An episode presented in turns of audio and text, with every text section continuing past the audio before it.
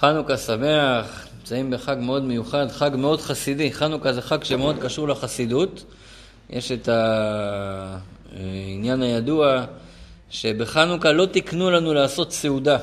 אין סעודת חנוכה. נכון שמרבים באכילה ונהנים מהאוכל השבוע הזה, מאכלי שמן, אבל לא כמו פורים, שיש אה, מצווה לקבוע סעודה ולעשות סעודת פורים, אין לנו סעודה בחנוכה. אז אה, מה שמסבירים על זה, שבפורים רצו להרוג את הגוף שלנו, אחשוורוש רצה להרוג בפועל את הגוף של כל יהודי ויהודי, השם ישמור, ולכן אנחנו שמחים עם הגוף ועושים סעודה. לעומת זאת, חנוכה לא רצו להרוג את הגוף, אלא רצו להרוג את הנשמה.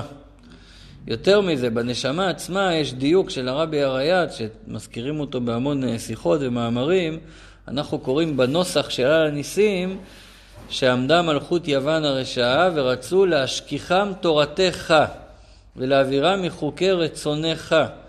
למה אני מדגיש את התורתך? כי לא כתוב שהם רצו להשכיח את התורה. ליוונים לא הייתה בעיה עם התורה, אדרבה, הם תרגמו את התורה ליוונית והם גם כן מאוד העריכו את התורה, אבל בתור מה? בתור פילוסופיה. בתור חוכמה מאוד נעלית, הם קיבלו את זה שזה דבר חשוב, ובעצמם הם רצו ללמוד את זה. מה הפריע להם בתורה? שאנחנו אומרים שהתורה היא תורתך, שהיא תורה של הקדוש ברוך הוא. ואז בעצם הטענה שהתורה היא לא רק שכל מאוד מאוד עמוק ומאוד נעלה, והתורה לא רק צריך ללמוד אה, כי זה דבר אינטלקטואלי, אלא שהתורה היא של הקדוש ברוך הוא.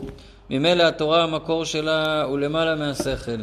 ממילא התורה זה לא רק פילוסופיה שלומדים בשביל ההשכלה, בשביל הרחבת הידע, בשביל הידע הכללי, אלא התורה היא תורה של הקדוש ברוך הוא, שמוסרים את הנפש בשביל התורה.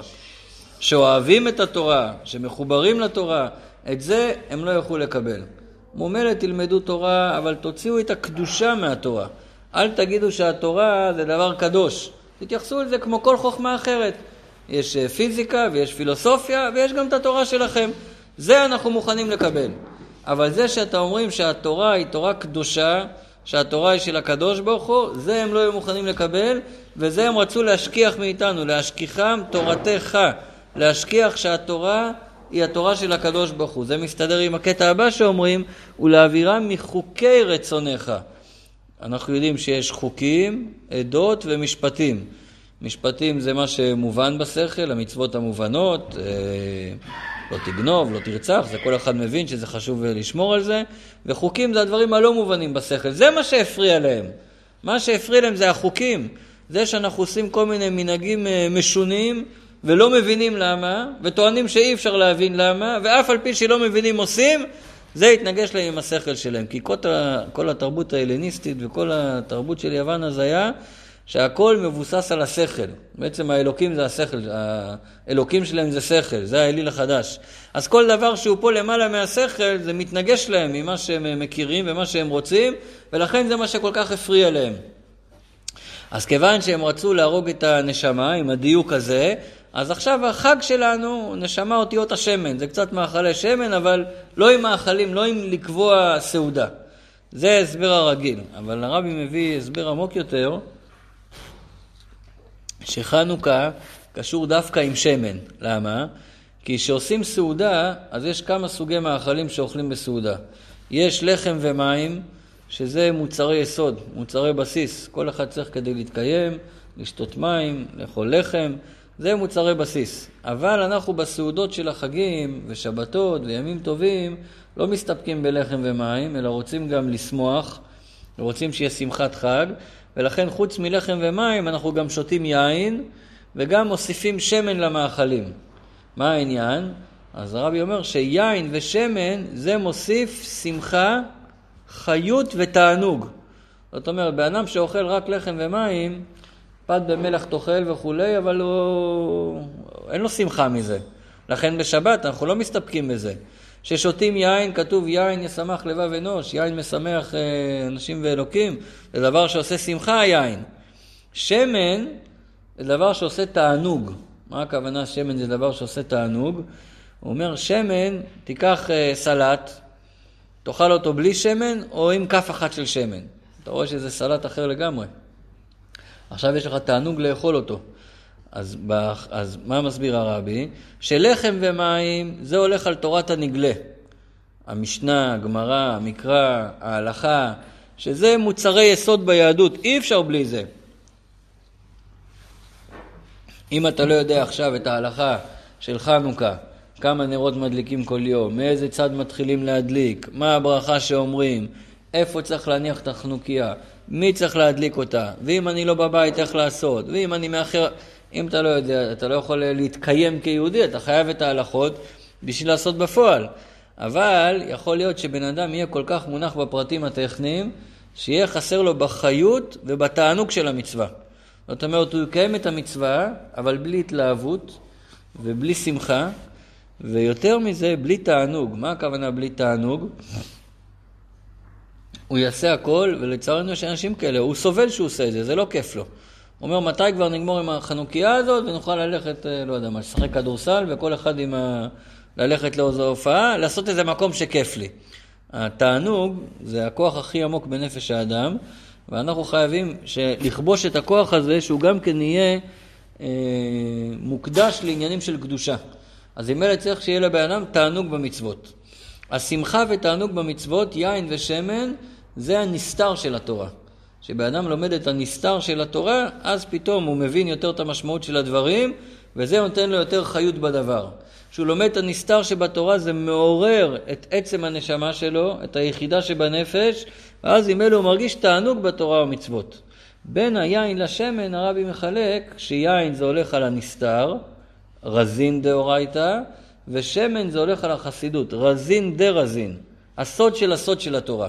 לכן באמת יין, שותים אותו בפני עצמו, וגם שותים אותו בפני עצמו זה בסדר גמור, אם לא, ישתו, לא לשתות יותר מדי, כי אז באדם משתכר, אבל כל עוד שהוא שותה במידה הנכונה, באמת זה משמח אותו. שמן, לא אוכלים אותו בפני עצמו.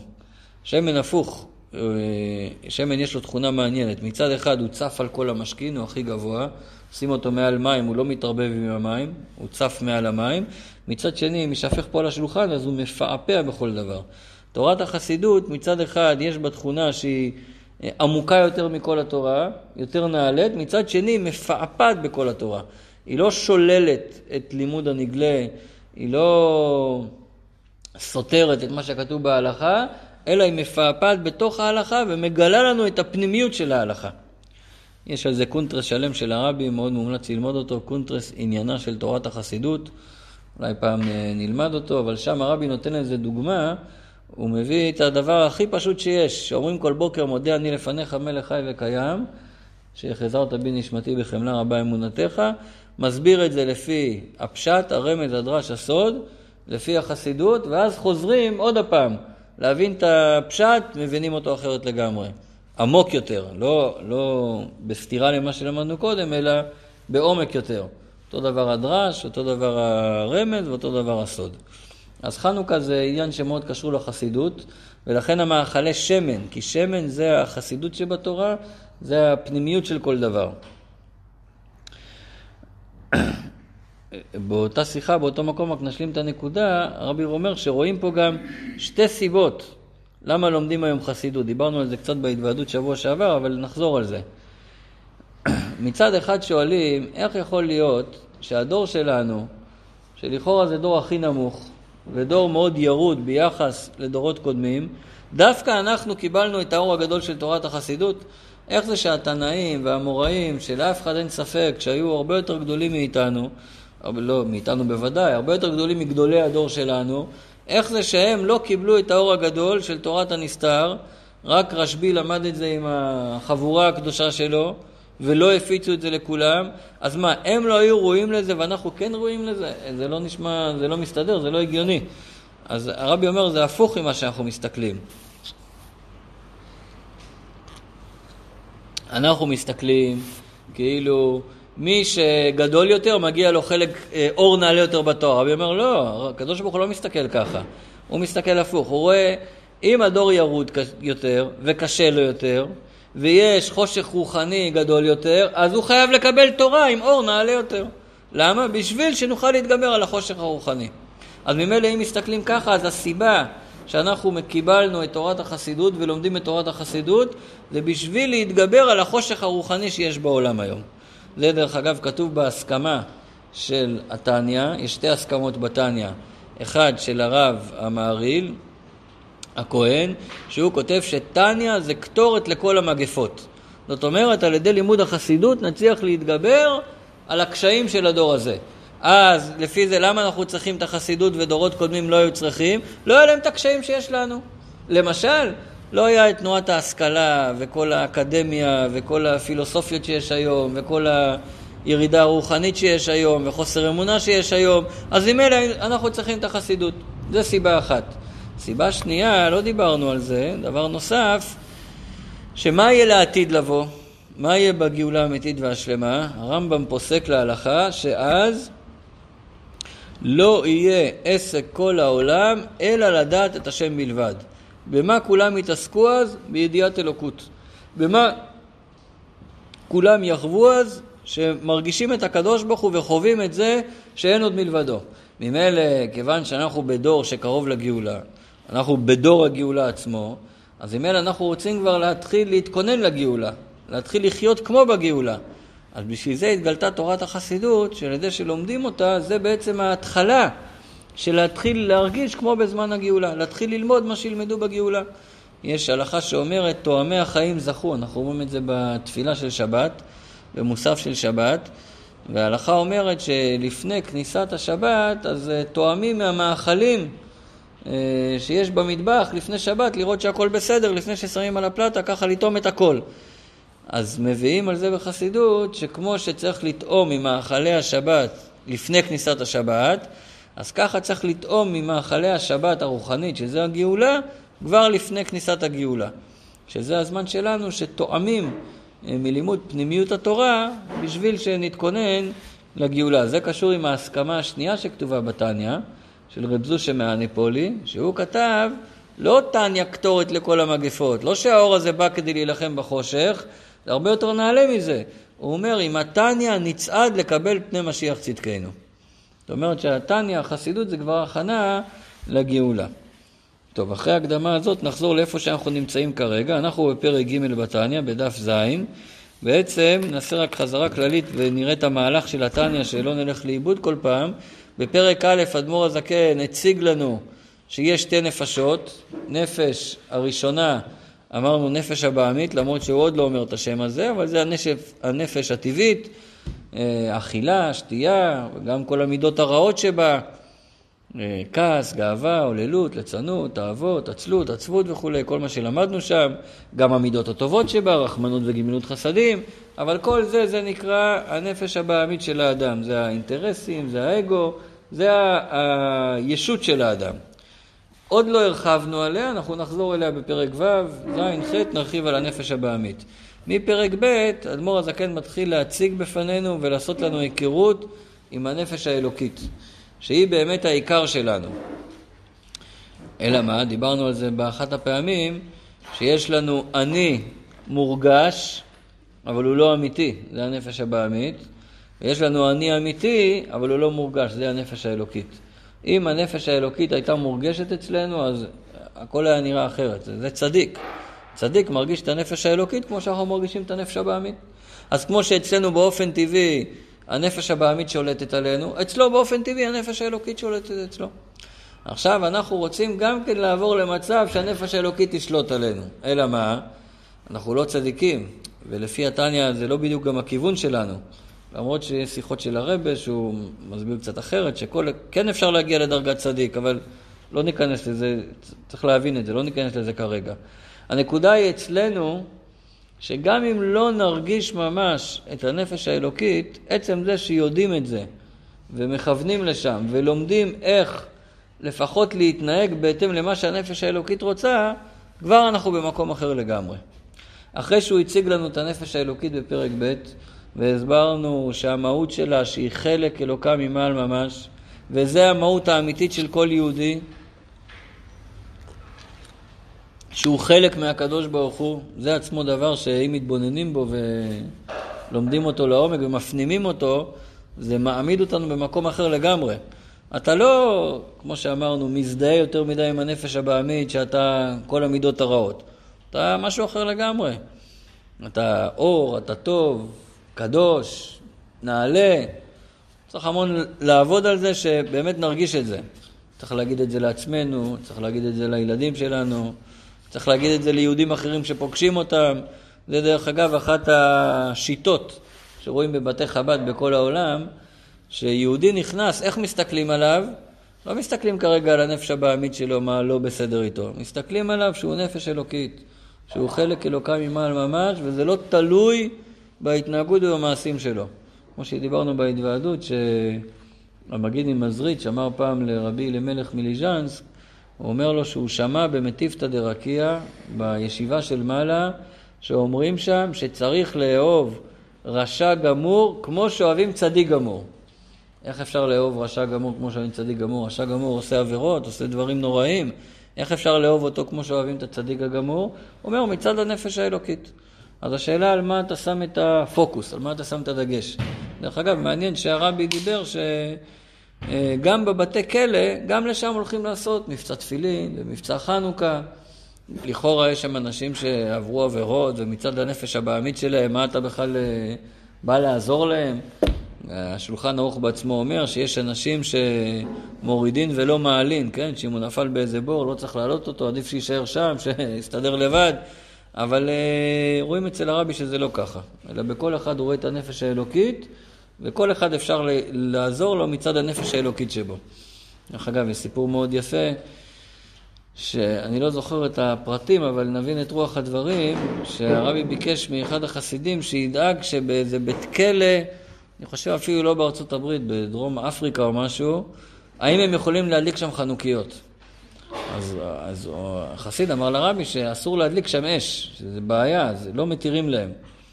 אז הרבי אמר לו שהוא יכול לפעול את זה, אם הוא ידבר שם עם המנהל של הכלא, הוא יכול לפעול את זה.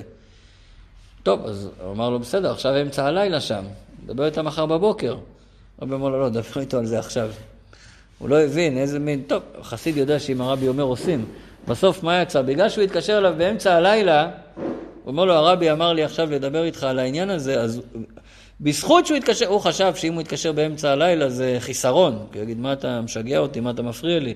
אבל כשהוא קלט שהרבי אמר לו להתקשר באמצע הלילה, מה הוא הבין מזה? הוא הבין כמה זה חשוב, כמה זה דחוף, בזכות זה הוא קיבל את זה. בזכות זה באמת הדליקו שם את, ה... את הנרות. יש לזה המשך לסיפור, אבל לא משנה, לא ניכנס לזה. אם הזכרנו את זה, אז רק עוד סיפור שמזכיר את הנקודה של הדחיפות.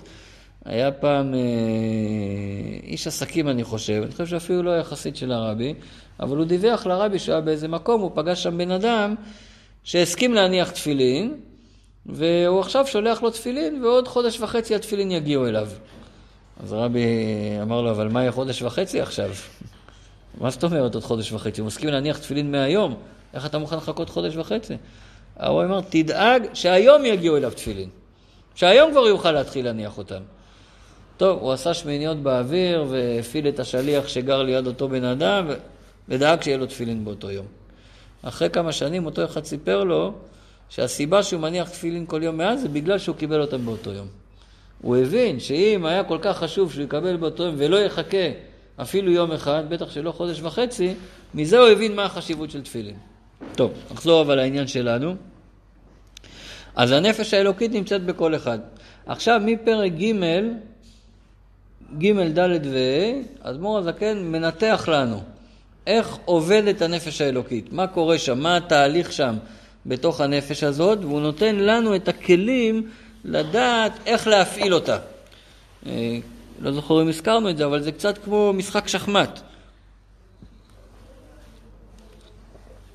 אנחנו נכנסים עכשיו למשחק שחמט בין הנפש האלוקית לנפש הבעמית, אז צריך עכשיו לדעת איזה כלים קיבלנו, ומה כל כלי, לפני שמשחקים שחמט, אתה לומד. הכלי הזה הולך ככה, הכלי הזה הולך ככה, זה יכול לעשות דבר כזה, זה מותר לו לאכול קדימה, זה מותר לאכול אחורה, ואז אתה יכול להתחיל. אז עכשיו אנחנו לומדים את הכלים של כל אחת מהנפשות. אז פרק ג' אנחנו... תת מודע, מה זה כאילו... ניכנס, נראה את זה בפנים. נראה את זה בפנים, בוודאי. יותר הוא יתייחס לתת מודע מפרק י"ח והלאה, אבל נוכל לראות לזה רמז כבר בפרק הזה. אבל אם אתם זוכרים שבאחד השיעורים שדיברנו על הכוחות שבנפש, אז אמרנו, התחלנו מלמטה, התנהגות, בתניא זה נקרא מעשה, דיבור ומחשבה. שלושת אלה, מחשבה, דיבור ומעשה, זה נקרא לבושי הנפש. זה לא הנפש עצמה, הלבוש שלי זה לא אני בעצמי, אני יכול להחליף את הלבוש הזה. בשבת אני לובש אה, חליפה ארוכה, חליפה של שבת, ואז אני גם אה, מרגיש שבת, מרגיש אחרת. הלבוש מאוד משפיע על הבן אדם, אבל הלבוש זה לא הבן אדם. לבוש אני יכול להוריד, אני יכול לשים לבוש אחר כמה שאני רוצה. הדיבור שלי אני יכול לשנות אותו, אני יכול לשלוט בו. זה מאוד קשה, אבל טכנית זה אפשרי. אותו דבר המעשים שלי, ובמידה מסוימת אמרנו גם המחשבות שלי. לפני שנגיע, אז אנחנו דיברנו מלמטה למעלה, התחלנו מההתנהגות, עלינו לדיבור, למחשבה. פה בתניא מתחיל מלמעלה למטה. הוא מתחיל קודם מהכוחות העליונים יותר. ובפרק הזה הוא ידבר על השכל ועל הרגש. בפרק הבא, פרק ד', אז הוא ידבר על המחשבה, דיבור ומעשה. עכשיו אתה אומר, שכל ורגש, רגע, יש למעלה מהשכל. יש את התת מודע שהוא למעלה מהשכל. אז על זה הוא ידבר באמת בפרקים יותר מאוחרים, נראה איך זה רמוז אה, כבר בפרק הזה. טוב, בואו נראה כמה נספיק. הוא מתחיל את הפרק בזה שהוא אומר שיש לנו בנפש עשר כוחות. ולמה דווקא עשר כוחות? העשר כוחות האלה הם השתלשלו מעשר הספירות. מה זה עשר הספירות? אז מובא בקבלה, והאדמו"ר הזה כן מביא את זה כאן בתניא, שבעולם האצילות, שזה העולם הכי עליון, אצילות מלשון אצלו וסמוך אליו, העולם שהכי קרוב לקדוש ברוך הוא, שם יש עשר הספירות. יש שם עשר כוחות שאיתם הקדוש ברוך הוא בורא את העולם. וכיוון שהוא ברא את האדם בצלמו, בצלם דמות תבניתו, אז כמו שבעולם האצילות יש עשר ספירות, ככה אצלנו בנפש יש עשר כוחות. זה דבר מדהים, כי כל הפסיכולוגיה גם מדברת על כוחות הנפש, והיא גם מסבירה את הכוחות השונים. אבל איך הפסיכולוגים יודעים מהם כוחות הנפש השונים, מאיפה הם יודעים את זה? הם לא אומרים שקיבלנו את זה כי ככה זה בעולם העליון, הם אומרים מאוד פשוט, אה, חקרנו את האנשים, עשינו מחקרים, נתנו להם למלא שאלונים, בדקנו אותם, דיברנו איתם, הגענו למסקנה שיש כך וכך כוחות. אדמו"ר הזקן מתחיל איתנו מלמעלה למטה. זה לא שהוא חקר את האנשים ובדק ולפי זה הוא הגיע למסקנות. הוא אומר, יהודי הוא השתלשלות של העולם העליון. נו, אז איך הוא יודע מה יש ביהודי? כיוון שהוא יודע מה יש בעולם העליון, הוא יודע גם מה יש ביהודי. יש סיפור שהרבי מספר באחד ההתוועדויות, שפעם הגיע חסיד לרבי הרש"ב וסיפר לו בהתרגשות שהמדענים עכשיו עשו מחקר, הרופאים, ומצאו שיש וריד במוח שאם הוא מתכווץ, אז הבן אדם אה, מפעיל את כוח הזיכרון, ואם הוא מתרחב, את כוח העמקה. ולכן רואים שבן אדם מנסה להיזכר במה שהוא עושה ככה, מוריד את הראש, ואם הוא מתעמק, הוא מרים את הראש. יכול להיות שאני אומר את זה הפוך, אני לא זוכר כרגע בדיוק. כשהוא סיפר את זה לרבי הרש"ב, הרבי החמישי של חב"ד, הוא בדיוק היה באמצע נטילת ידיים לסעודה, אז הוא לא יכל לענות לו. אבל כשהוא סיים את כל הברכה והכל, הוא הוציא ספר מהספרייה עם מאמר של אדמו"ר האמצעי, הוא אומר לו, הנה, אדמו"ר האמצעי כבר כותב את זה. הראה לו שאדמו"ר האמצעי כותב בדיוק על הווריד הזה. אז אותו חסיד מאוד התפעל, הוא אומר, מה, אדמו"ר האמצעי היה רופא? מאיפה הוא ידע את זה? אז הוא אומר, הוא לא צריך להיות רופא, אלא אדם, המילה אדם זה מלשון אדמה לעליון. האדם כאן למטה הוא בהתאם למה שיש למעלה. הוא ראה מה יש למעלה, ממילא יודע מה יש למטה. אותו דבר אדמו"ר הזקן אומר לנו, בואו נקרא את זה בפנים. והנה כל בחינה ומדרגה משלוש אלו נפש, רוח ונשמה שדיברנו עליהם קצת בפרק הקודם, אז כל אחת מהן כלולה מעשר בחינות. למה עשר בחינות דווקא? עשר הבחינות שבאדם, עשר הכוחות שבאדם, שהיום נלמד אותם, הם כנגד עשר ספירות עליונות שנשתלשלו מהן. זאת אומרת, הכל מגיע מזה שיש עשר ספירות בעולם העליון. עכשיו אנחנו נתחיל לפרט אותם. לפני שנפרט אותם, קודם כל אדמו"ר הזקן מחלק אותם לשתי קבוצות עיקריות, ואז כל קבוצה הוא מפרט עליה. מה שתי הקבוצות? הנחלקות לשתיים, שהן שלוש אימות ושבע כפולות. אנחנו נראה, השלוש אימות זה הולך על השכל, והשבע כפולות זה הולך על המידות. למה השכל נקרא אימא? כי אנחנו נראה, וזה אחת הנקודות הכי מרכזיות אה, בתניא, וזו נקודה שבעולם היום היא מאוד אה, מוכרת ומדברים עליה, אבל התחילו לדבר עליה לפני כמה עשרות שנים, אדמו"ר הזקן פה כותב את זה מלפני 200 שנה, שהשכל שולט ברגש. יותר עמוק מזה, השכל מייצר את הרגש. אנשים נוטים לחשוב שמה שאני אוהב או לא אוהב, או מה אני נמשך, או מה אני אה, בורח ממנו, זה הכל טבעי. איך שנולדתי ככה אני. אומר אדמו"ר הזקן, לא, זה לא טבעי. יש גם מקום כזה שזה טבעי, אבל כרגע מדברים על, על הדרגה הזאת. מה שתכניס לראש, בהתאם לזה יהיה לך בלב. בהתאם לתפיסת העולם שלך, ככה גם יהיו הרגשות שלך. לדוגמה, אם אתה בתפיסת עולם שלך, הקדוש ברוך הוא זה דבר טוב, אז אתה אוהב את הקדוש ברוך הוא.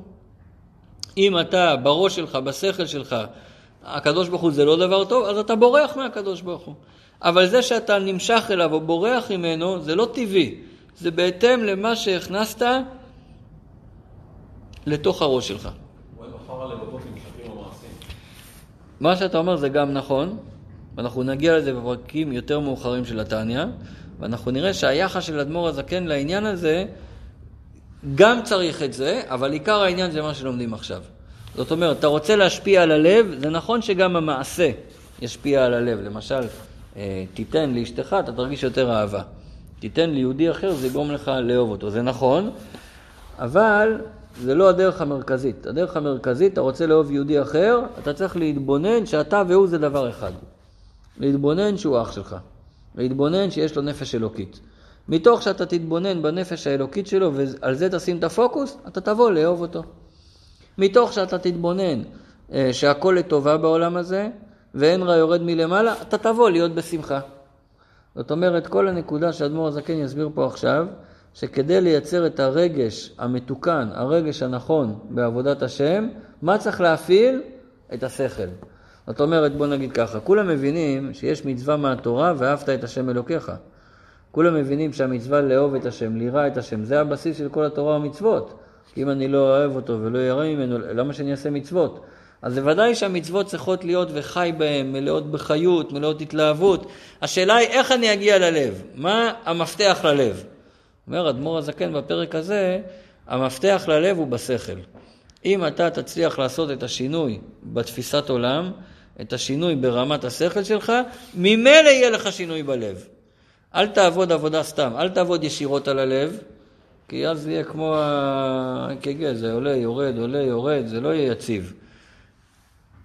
תפתור את הבעיה בשכל קודם, תדע מה להכניס לתוך הראש, וזה נלמד בפרק הזה, מה להכניס לתוך ההתבוננות שלך, וזה כבר ידאג שרגש הלב יהיה נכון. מה זה רגש הלב הנכון? אהבה, שמחה, חיות, תענוג, אהבה להשם, אהבה ליהודי, אהבה לתורה, אבל זה הכל תלוי במה שנכניס בתוך השכל שלנו. למה הוא אומר את זה במילים האלה? שהשכל נקרא אימא והמידות נקראות כפולות. תכף נראה למה הן נקראות כפולות. אבל קודם כל השכל נקרא אימא. הכל מגיע, נולד מהאימא.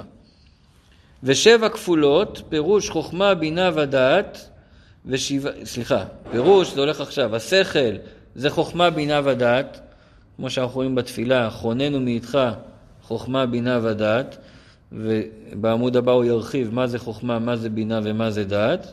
ושבעת ימי הבניין, חסד, גבורה, תפארת כולי. משאיר אותנו פה קצת אה, באוויר. יש חסד, גבורה, תפארת, נצח, הוד, יסוד ומלכות. זה שבע המידות. אבל נראה שהוא לא מתייחס פה לנצח, הוד, יסוד ומלכות, וגם לתפארת כמעט הוא לא יתייחס, כי הוא יאמר שחסד וגבורה זה העיקר. שתי המידות האלה של חסד, אהבה וגבורה, יראה, זה השורשים של כל שאר המידות. הכל מגיע מהמידות האלה. לכן עיקר העבודה שלנו זה על אהבה ויראה, וכתוצאה מזה יש גם את שאר המידות.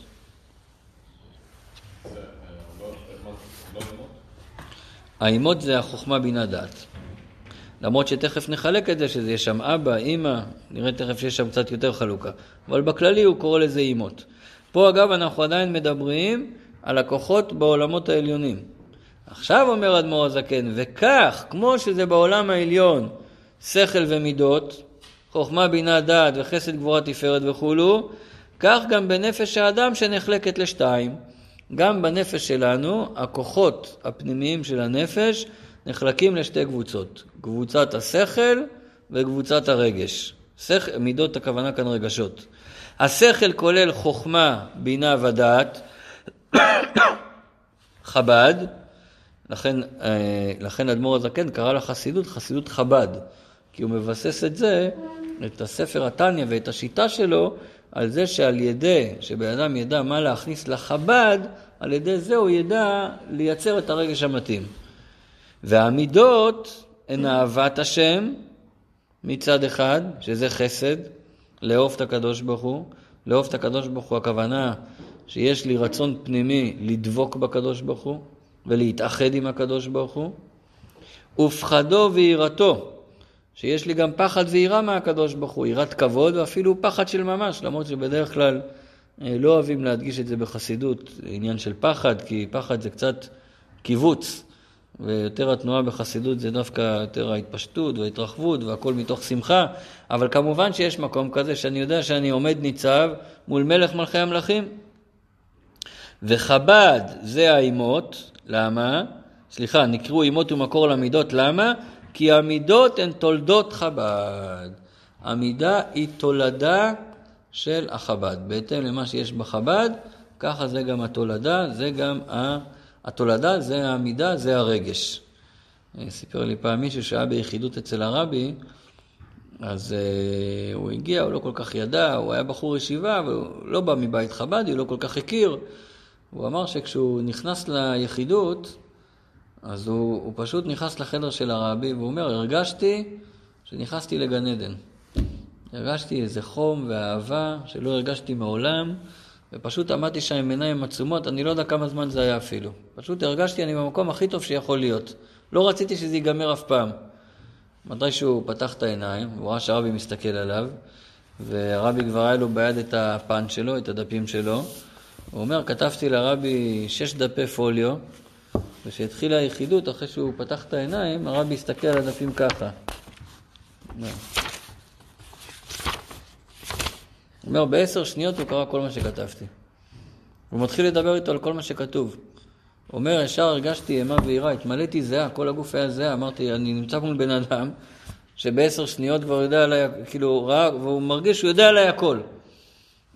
מאוד מעניין מה שהיה שם הסיפור, אני, אולי נספר את זה בהתוועדות, אבל אה, זה אהבה ויראה. ההרגשה הזאת, שזה המקום הכי טוב שיכול להיות, וזה התענוג הכי גדול שיכול להיות, והוא מרגיש חום, זה אהבת השם. וההרגשה הזאת שיודעים עליי הכל, ואני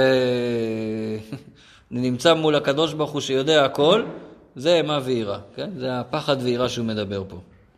עכשיו נתחיל להסביר, נתחיל לפרט את זה. וביור העניין. בואו אני אסביר קודם בעל פה ואז נקרא את זה בפנים.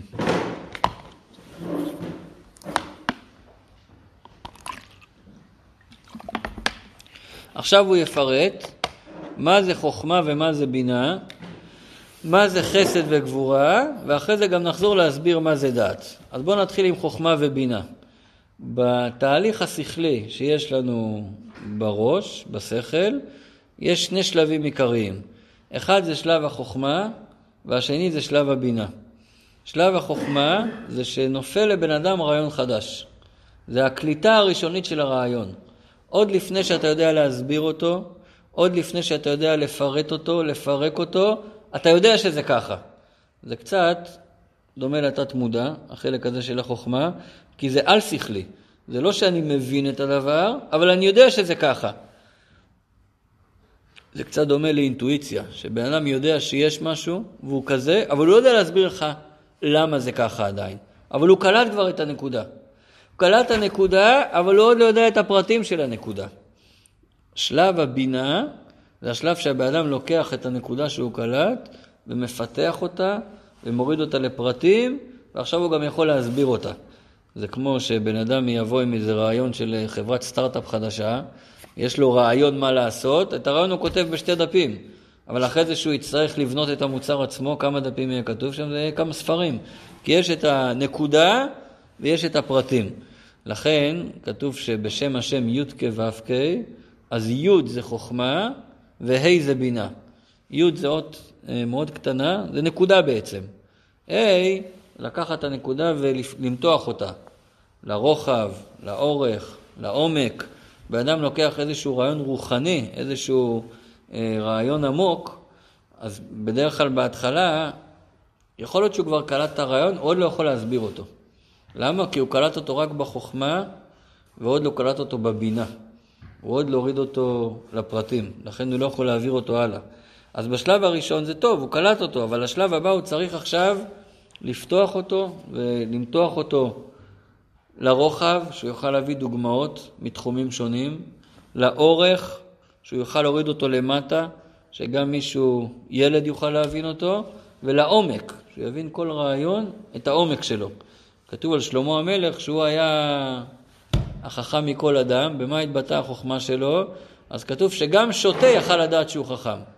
בדרך כלל אנשים מאוד חכמים, מדברים כל כך גבוה, שמישהו פשוט ששומע אותו, הוא, לא, הוא חושב שהוא בכלל לא חכם, כי הוא לא מבין את הדברים שהוא אומר. צריך להיות חכם כדי להבין שהוא חכם. אצל שלמה המלך כתוב שהוא יכל להוריד את החוכמה שלו לכזאת דרגה נמוכה, פשוטה, שגם הבן אדם הפשוט הבין שזה חוכמה. על זה נאמר שהוא יכל לתת שלושת אלפים משל. מה הכוונה שלושת אלפים משל? אם היה אומר איזה רעיון, אני אומר את זה בתור דוגמה, שאם יש לו פה כיתה של שלושת אלפים תלמידים, הוא אומר רעיון רוחני, מי הבין? אף אחד לא הבין. טוב, אני אתן משל שתבינו. אמר משל שיבינו, מי הבין? אחד הבין. טוב, אני אתן משל יותר אה, פשוט. מי עכשיו הבין? עוד אחד הבין. טוב, אני אתן עוד משל. יכל לעשות את זה שלושת אלפים פעמים, עד שהוא יגיע הכי למטה. אפשר אגב להסביר את זה גם הפוך. שהוא קודם אמר את המשל הכי פשוט, שכולם הבינו, ואז הוא התחיל להרים אותם. משל קצת יותר רוחני, רק 2,999 הבינו. קצת יותר רוחני, קצת יותר רוחני, עד שנשאר איתו אחד בסוף. אבל זה הכוונה להוריד את זה מהמקום הגבוה למקום הנמוך. אה, עוד משל לזה, שנוכל להבין טוב יותר, נעשה כמו שלמה המלך, ניתן עוד כמה משלים. אדמו"ר הזקן כותב שבחינת חוכמה זה האבא, ובחינת בינה זה האימא. למה אבא ואימא? אז שימו לב.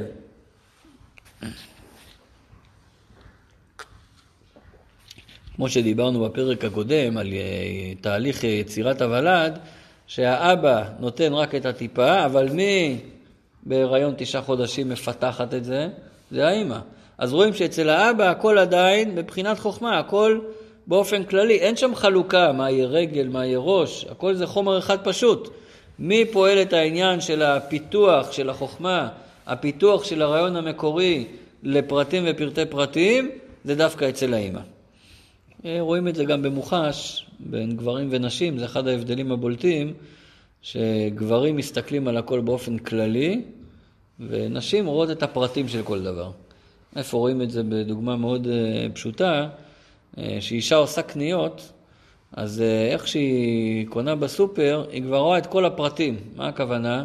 היא כבר רואה איך המפיות מתאימות לגרביים של הילדה, והסכו"ם מתאים לווילונות, וזה מתאים, והיא כבר יכולה לראות איך כל הסעודה תיראה בשבת. היא חוזרת הביתה עם סלים מלאים בפרטים, לבעלה יש שאלה אחת בלבד. מה השאלה שלו? כמה זה עלה. כי הגבר לא רואה את הפרטים, הוא מסתכל באופן כללי. זה עוד הבדל בין חוכמה ובינה. עוד הבדל שמביאים בין חוכמה ובינה, זה ההבדל בין ראייה ושמיעה. זה גם יעזור לנו מאוד להבין. מה ההבדל בין ראייה ושמיעה? אם עכשיו אה, היינו יושבים פה בחדר חשוך, ולרגע אחד האור היה נדלק ונכבה. לרגע אחד היינו רואים את כל החדר, או היינו בחוץ, רואים את כל העיר לשנייה אחת, ברק המבריק. יושבים בחושך בהפסקת חשמל במרפסת, בא ברק ובשנייה אחת רואים את כל העיר. מה אתה זוכר ממה שראית? אתה לא זוכר כמעט כלום. כי אתה ראית את זה באופן כללי בתור תמונה בשנייה אחת.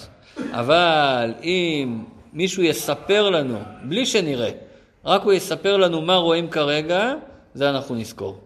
לכן, הראייה זה בחינת חוכמה, שרואים הכל בבת אחת לשנייה אחת, אבל לא תופסים את מה שרואים.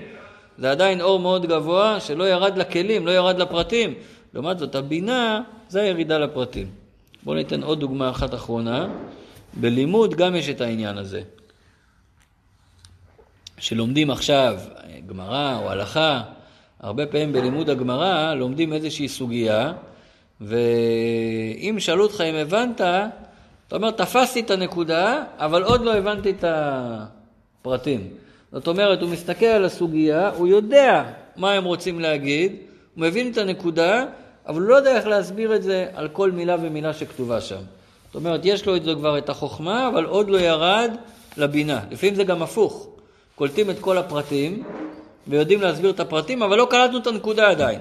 זאת אומרת, קלטנו את הבינה, אבל עוד לא קלטנו את החוכמה. בואו נראה את זה בפנים. כי הנה השכל שבנפש המסכלת, זה הולך על החוכמה, שהוא המשכיל כל דבר, נקרא בשם חוכמה, הוא קורא לחוכמה כוח מה.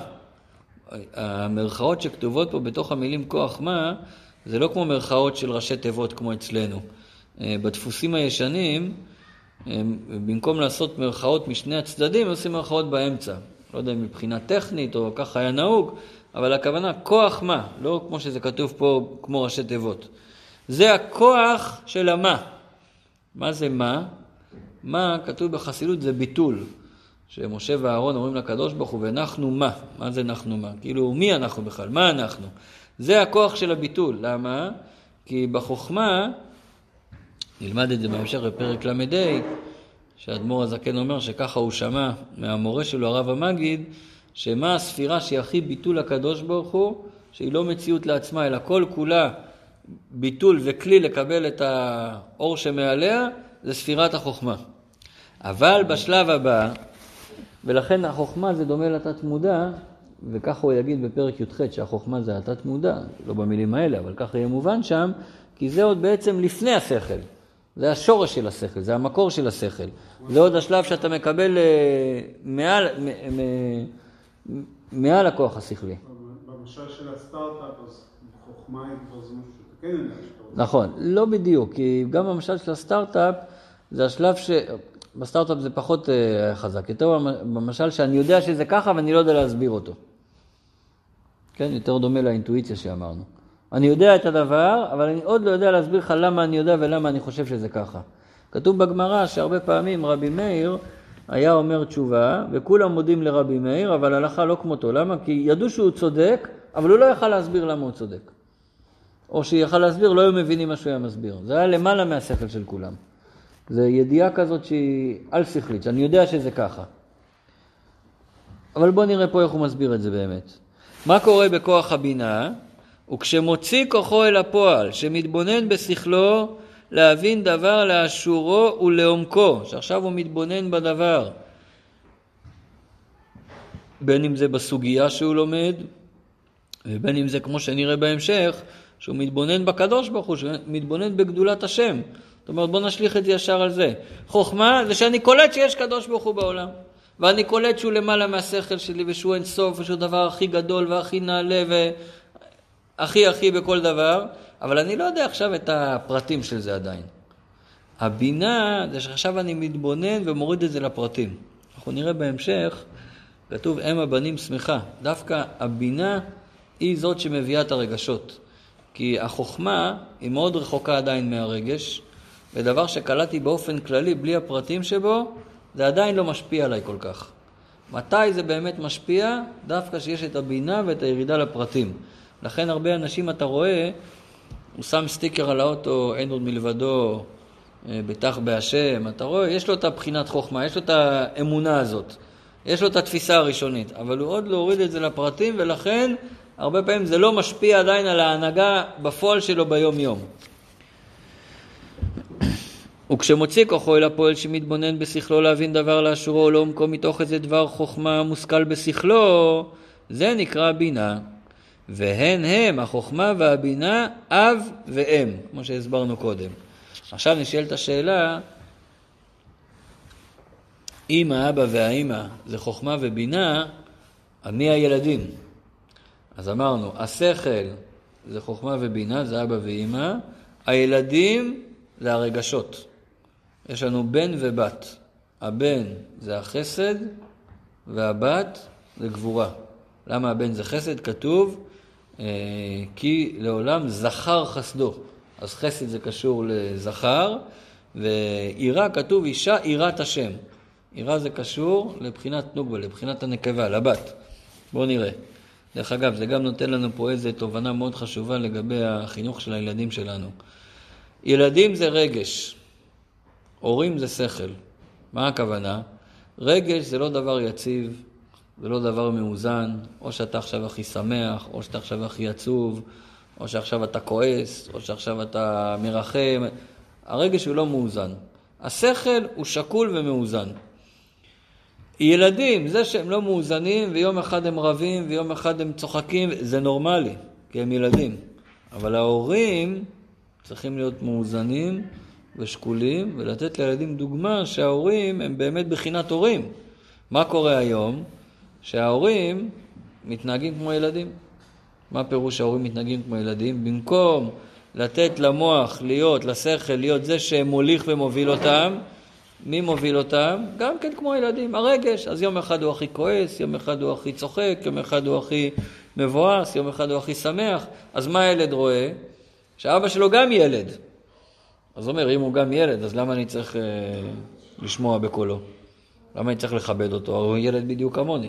האבא או האימא שרוצים שהילדים יכבדו אותם ויעריכו אותם ויתייחסו אליהם כהורים, צריכים להתנהג כמו הורים. מה זה ההורים? זה חוכמה בבינה. זה המקום השקול, המקום ההגיוני, המקום ה... לא המתפרץ, לא המשתולל. אוקיי. עכשיו הוא אומר מה בפועל בנוגע לעבודת השם. אז אין הם אב ואם המולידות אהבת השם ויראתו ופחדו. אם יש לי אהבת השם או יראת השם, במה זה תלוי? בהתבוננות שאני עושה בשכל. דרך אגב, זה לא חידוש של בעל התניא, זה כתוב ברמב"ם. יש הרבה דברים שאדמו"ר הזקן לוקח מהרמב"ם. איפה הרמב"ם כותב את זה? ממש בהתחלה של הספר שלו. בהתחלה של משנה תורה, היד החזקה של הרמב"ם, הוא מונה את המצוות הראשונות. המצווה הראשונה, לידה, שיש שם אה, שיש קדוש ברוך הוא, לא זוכר את המילים המדויקות, ואחרי זה הוא אומר, הקל הגדול והנורא מצווה לאהבה אותו וליראה אותו. והוא שואל, ואיך יבוא לאהבתו וליראתו? איך יבוא לאהוב וליראה את הקדוש ברוך הוא? אומר הרמב"ם, על ידי שיתבונן במעשה מרכבה ומעשה בראשית, שהוא יתבונן בגדולה של הקדוש ברוך הוא בטבע, שהוא יתבונן בגדולה של הקדוש ברוך הוא בבריאת המלאכים והעולמות, זה יביא אותו לאהבת השם ויראת השם. זה בדיוק אותו דבר מה שאדמו"ר הזקן כותב. הרמב"ם אחרי זה מרחיב על זה בהלכות תשובה,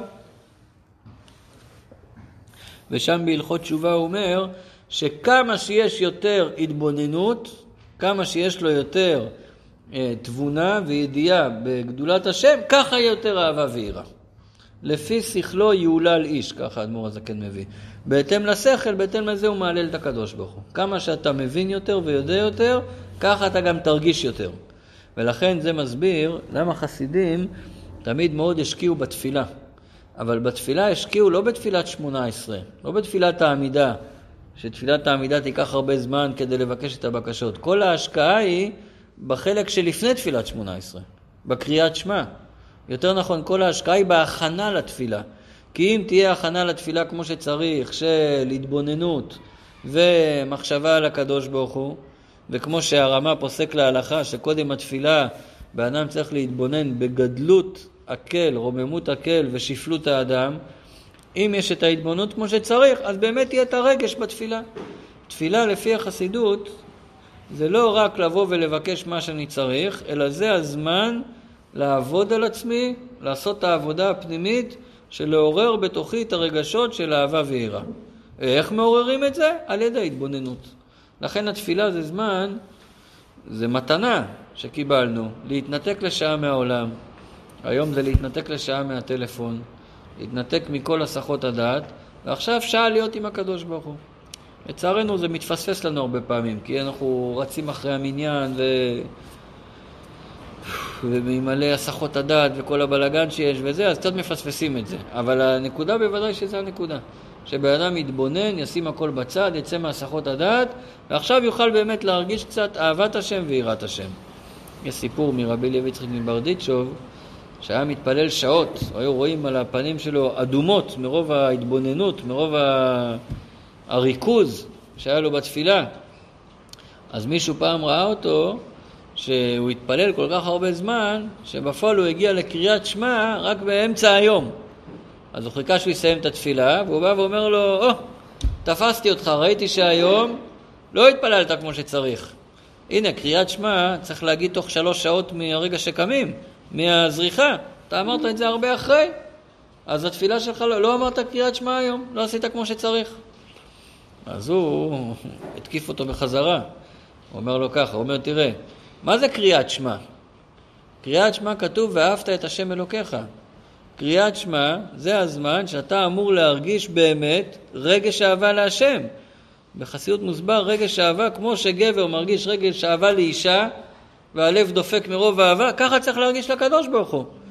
אז הוא אומר לו, אני, אז, אז אומר לו, אני לא הרגשתי, אני לא אמרתי קריאת שמע, אתה אומר לי שאין לי אהבת השם? אתה לא אמרת קריאת שמע, אתה לא מרגיש אהבת השם.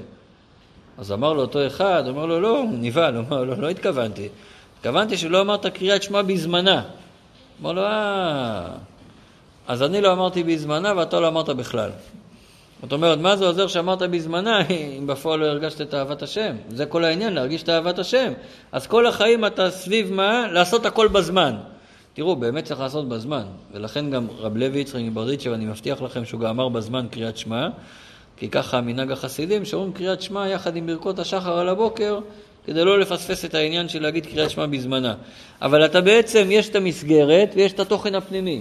המסגרת שהקדוש ברוך הוא קבע שיהיה זמן לכל דבר. חשוב לשמור על המסגרת, בוודאי, זה, זה ההלכה. אבל לפעמים בן אדם חי כל החיים רק את מה? רק את המסגרת. ומה הוא שוכח? על התוכן הפנימי של הדבר. התוכן הפנימי של הדבר, של התפילה, של קריאת שמע, זה להרגיש אהבת השם. סוף סוף יש לך צ'אנס להתנתק מהכל, לחשוב על הקדוש ברוך הוא. נצל את, הצ... נצל את הזמן הזה, נצל את הצ'אנס הזה. איך עושים את זה בפועל? עכשיו הוא מדריך אותנו. אנחנו עם הזמן? בסדר.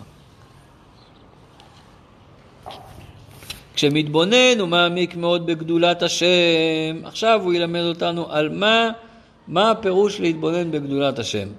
כשמתבונן הוא מעמיק בגדולת השם, שלושה דברים הוא צריך לחשוב.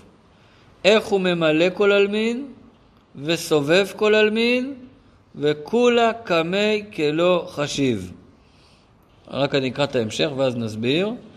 כשהוא מתבונן בזה, נולדה ונתעוררה מידת הרוממות במוחו ומחשבתו, ליראה ולהתבושש מגדולתו. יתברך, שאין לה סוף ותכלית, ופחד השם בליבו, זה יעורר את היראה, וישר גם מצד שני, ושוב יתלהב ליבו באהבה עזה כרשפי אש, בחשיקה וחפיצה ותשוקה ונפש שוקקה לגדולת אינסוף ברוך הוא.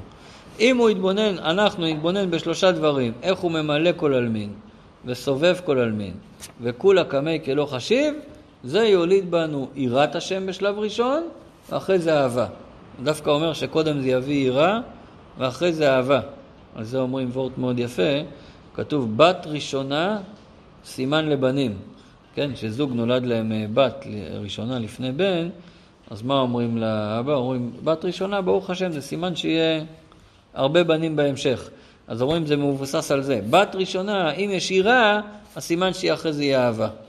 אם יש אהבה, לא בטוח שיהיה יראה אחר כך. אבל אם התחלת עם יראה, התחלת טוב, אז יהיה גם אהבה אחר כך. אבל בואו נסביר מה הוא אומר. יש שלוש דרגות של אור אלוקי שצריך להתבונן בהם. יש שלושה אופנים איך הקדוש ברוך הוא מתייחס לעולם. יש מה שנקרא אור הממלא כל עלמין, אור הסובב כל עלמין, וכולה קמי כלא חשיב. כשאנחנו מסתכלים בפעם הראשונה שהקדוש ברוך הוא נפגש עם בני ישראל, במתן תורה, מה הוא אומר לנו? אנוכי השם אלוקיך, השם אלוקיך אשר הוצאתיך מארץ מצרים. אז אומרים שהמילים האלה, אנוכי השם אלוקיך, זה בעצם היכרות שהקדוש ברוך הוא עושה איתנו. אנוכי השם אלוקיך, יש פה שלוש דרגות. אלוקים, גמטריה הטבע, זה אור הממלא כל עלמין. זה הקדוש ברוך הוא כמו שהוא מתלבש בטבע ומנהיג את הטבע. ולכל פרט בטבע הוא נותן את האור בהתאם לצורך שלו. זאת אומרת, אם זה דומם, הוא מקבל חיות של דומם. אם זה צומח, מקבל חיות של צומח. אם זה חי, אם זה מדבר, אם זה עולם העשייה, אם זה היצירה, בריאה, אצילות, כל דבר מקבל בהתאם לצרכים שלו. כמו בגוף האדם, הרגל מקבלת חיות של רגל, היד של היד, הראש של הראש, עיניים, אוזניים, זה נקרא ממלא כל עלמין. למה ממלא עלמין זה עולמות? למה ממלא את העולמות? כי הוא מתלבש בתוך כל נברא וממלא אותו מבפנים. אחר כך יש דרגה גבוהה יותר, איך הקדוש ברוך הוא סובב כל עלמין. מה הכוונה סובב כל עלמין? איך האור האלוקי הוא אור כל כך נעלה, שהוא לא יכול לחדור בכלל בעולמות. מצד המעלה שלו, מצד שהוא כל כך נעלה, העולם לא כלי לקבל אותו, ולכן זה נקרא סובב, לא שהוא מבחוץ, אלא הוא לא מתלבש בכלים של העולם. אם ניתן לזה את המשל בנפש האדם, זה ההבדל בין כוח הרצון לבין שאר כל הכוחות בגוף. כל כוח בגוף, כוח המישוש בידיים, כוח הראייה בעיניים, כוח השמיעה באוזניים, אבל כוח הרצון הוא נמצא בשווה בכל מקום בגוף. אין הבדל מבחינת הרצון בין הרגל ליד, לכן אין הבדל בין הזמן תגובה שאתה רוצה להזיז את היד או רוצה להזיז את הרגל. כי כוח הרצון הוא נמצא בכל מקום בשווה, וברגע שצריך להפעיל אותו הוא פועל. אז יש אצל הקדוש ברוך הוא איכשהו מתלבש בכל פרט בבריאה לפי הצרכים שלו, ויש איכשהו למעלה מכל הפרטים של הבריאה, ובשבילו הכל אותו דבר. נסביר. בשביל האור הממלא כל עלמין, יש הבדל בין דומם, צומח, חי ומדבר. דומם הוא נותן לו חיות כזאת, הצומח כזאת, חי כזאת, מדבר כזאת. בשביל הסובב כל עלמין, כל העולם אותו דבר. חושך ואור אותו דבר. גדול וקטן, משווה גדול וקטן, הכל בשבילו דבר אחד ממש. במילים אחרות, האור הסובב כל עלמין מהווה את העולם, מאין ליש, והאור הממלא כל עלמין מחיה את העולם, מנהיג את העולם, נותן לכל דבר את החיות שהוא צריך. שני אלה זה עדיין רק אורות של הקדוש ברוך הוא. אור פנימי ואור מקיף, אור ממלא ואור סובב. בהמשך למשל של אנוכי השם אלוקיך, אז אור ממלא זה שם אלוקים, גימטרי הטבע, אור הסובב זה שם הוויה, י' כו'. מה זה י' כו'? היה, הווה ויהיה כאחד. זאת אומרת שהוא למעלה מהזמן, ממילא הוא גם למעלה מהמקום. אז זו הנקודה שביחס לשם הוויה, לאור הסובב כל עלמין, כל העולם הזה לא תופס מקום בכלל. שני אלה זה רק אורות של הקדוש ברוך הוא. יש כולה קמי כלא חשיב, שזה הקדוש ברוך הוא בעצמו. אנוכי, למה הוא אומר אנוכי? למה הוא לא אומר פה שם? למעלה מכל שם. כתוב בזוהר שלא נתפס ולא נרמז, לא ביוד ולא בקוד של יוד, אי אפשר בכלל לדבר על זה. זה כל כך נעלה שאין לזה שום שם, זה נקרא בחסידות עצמותו ומהותו של הקדוש ברוך הוא. זה לא האור של הקדוש ברוך הוא, זה הקדוש ברוך הוא בעצמו. ביחס לדרגה הזאת, זה לא רק שהעולם לא תופס מקום, אין עולם בכלל ביחס לדרגה הזאת. מה יש? רק את הקדוש ברוך הוא. אם אנחנו עכשיו נתבונן שהוא ממלא כל עלמין, הוא נמצא פה בכל מקום, כל רגע, והוא מזיז הכל, ויש השגחה פרטית, והוא דואג לכל יהודי ויהודי, והוא דואג לכל פרט בבריאה, וגם אה, נמלה עכשיו ביער, הוא דואג לה שיהיה לה צל, והוא דואג שיהיה לה אוכל, וכל הפרטי פרטים. ונתבונן שבאמת הוא הרבה למעלה מזה, וכל העולם הזה בשבילו כמו גרגיר חול אחד. ונתבונן שכולה קמי כלא חשיב, שבאמת העולם לא תופס אצלו מקום בכלל, אלא אין עוד מלבדו כפשוטו, זה יעורר בנו דבר ראשון יראה. כי אנחנו קולטים שאנחנו ניצבים מול הדבר הכי גדול שיכול להיות, שאין בכלל, אפשר לדמיין את זה אפילו. אז זה מעורר יראה. מה הכוונה יראה? מה אתם אומרים? הוא כותב יראת הרוממות. כמו שבן אדם נמצא ליד איזה מלך גדול, ליד איזה שר גדול, ומרגיש לידו אני כלום, לידו אני אפס, ככה תרגיש כלפי הקדוש ברוך הוא. מצד שני זה מעורר אהבה מאוד גדולה. מה הכוונה? זה מעורר תשוקה להיות בצד שלו, להיות איתו ביחד. אז זה קצת שיעורי בית לשבוע הקרוב, לנסות לפני כל תפילה להתבונן. אהבה, אהבה זה דומה. מה, זה, מה ההבדל בין אהבה להשתוקקות? שאני רוצה... אהבה אמרנו, אהבה הפירוש, אני רוצה להתחבר איתו. אני רוצה לדבוק בו. קלטתי שזה הדבר האמיתי, וכל השאר הבל הבלים, אני רוצה רק את זה. לא תמיד אה, למה? לא לא אמרנו שאני רוצה משהו, אמרנו, אני רוצה להיות אחד איתו. זה הפירוש אהבת השם. אני רוצה להיות אחד עם השם. זה, מאיפה זה בא? מתוך ההרגשה שזה the best. זה האמת, זה הדבר היחידי שיש, זה הדבר הכי גדול שיש, זה הדבר האמיתי, זה הדבר הכי אמיתי, זה הדבר האמיתי היחידי שיש. אני זורק הכל, רוצה רק אותו. אבל אם השם ממלא כל עלמין, אז נדבר חלק אם השם ממלא כל עלמין, אז? נדבר חלק מהשם. למה? נו, ואז לא. בסדר. הוא נתן לך גם נפש בהמית, והוא נתן לך גם תאוות וגם כיוון הפוך, כן? כל הנקודה פה היא לשכנע לא את הנפש האלוקית, לשכנע את הנפש הבעמית, שלא מרגישה חלק מהשם, שהיא גם תצטרף לעניין. תראה, אולי אצלך, אבל אצלנו אנחנו עדיין אה, מרגישים שאנחנו נמשכים לענייני העולם. לא מרגישים עכשיו שההימשכות שלנו היא רק לקדושה ולרוחניות. עדיין מרגישים את העולם מאוד חזק. דרך אגב, למה צריך להתבונן כל כך הרבה? הרי בגשמיות זה לא ככה. בגשמיות בן אדם עובר ליד קונדיטוריה, מריח את המאפים, הוא כבר נכנס לקונדיטוריה לקנות. הוא לא חושב יותר מדי. הריח, מרגיש, זהו, כבר רץ לזה. למה? כי האדם גשמי והמאפים גשמיים, אז זה לא בעיה. פה אתה מנסה לקחת בן אדם גשמי, שמרגיש גשמיות, שירגיש רגש כלפי דבר רוחני שהוא לא מרגיש, ש... שהוא מופשט. אז זה לא יכול לעבוד באופן אוטומטי. זה יכול לעבוד רק על ידי התבוננות. לכן רק אם בן אדם מתבונן וישקיע בזה זמן, אז בוא נגיד אנחנו לא בדורות הקודמים שהיו משקיעים בזה שעות, כן? אפילו כמה דקות ביום, שישקיע בלהתבונן איך הוא ממלא כל עלמין וסובב כל עלמין, ובאמת כולה קמי כלא חשיב, שום דבר לא תופס מקום ביחס אליו, אז בעזרת השם הוא יוכל קצת להרגיש יראת השם וקצת אהבת השם. טוב, לא סיימנו את הפרק, אבל נחזור על זה גם פעם הבאה, לטובת אלה שלא היו הפעם, אז נעשה קצת חזרה ואז נסיים. יישר כוח.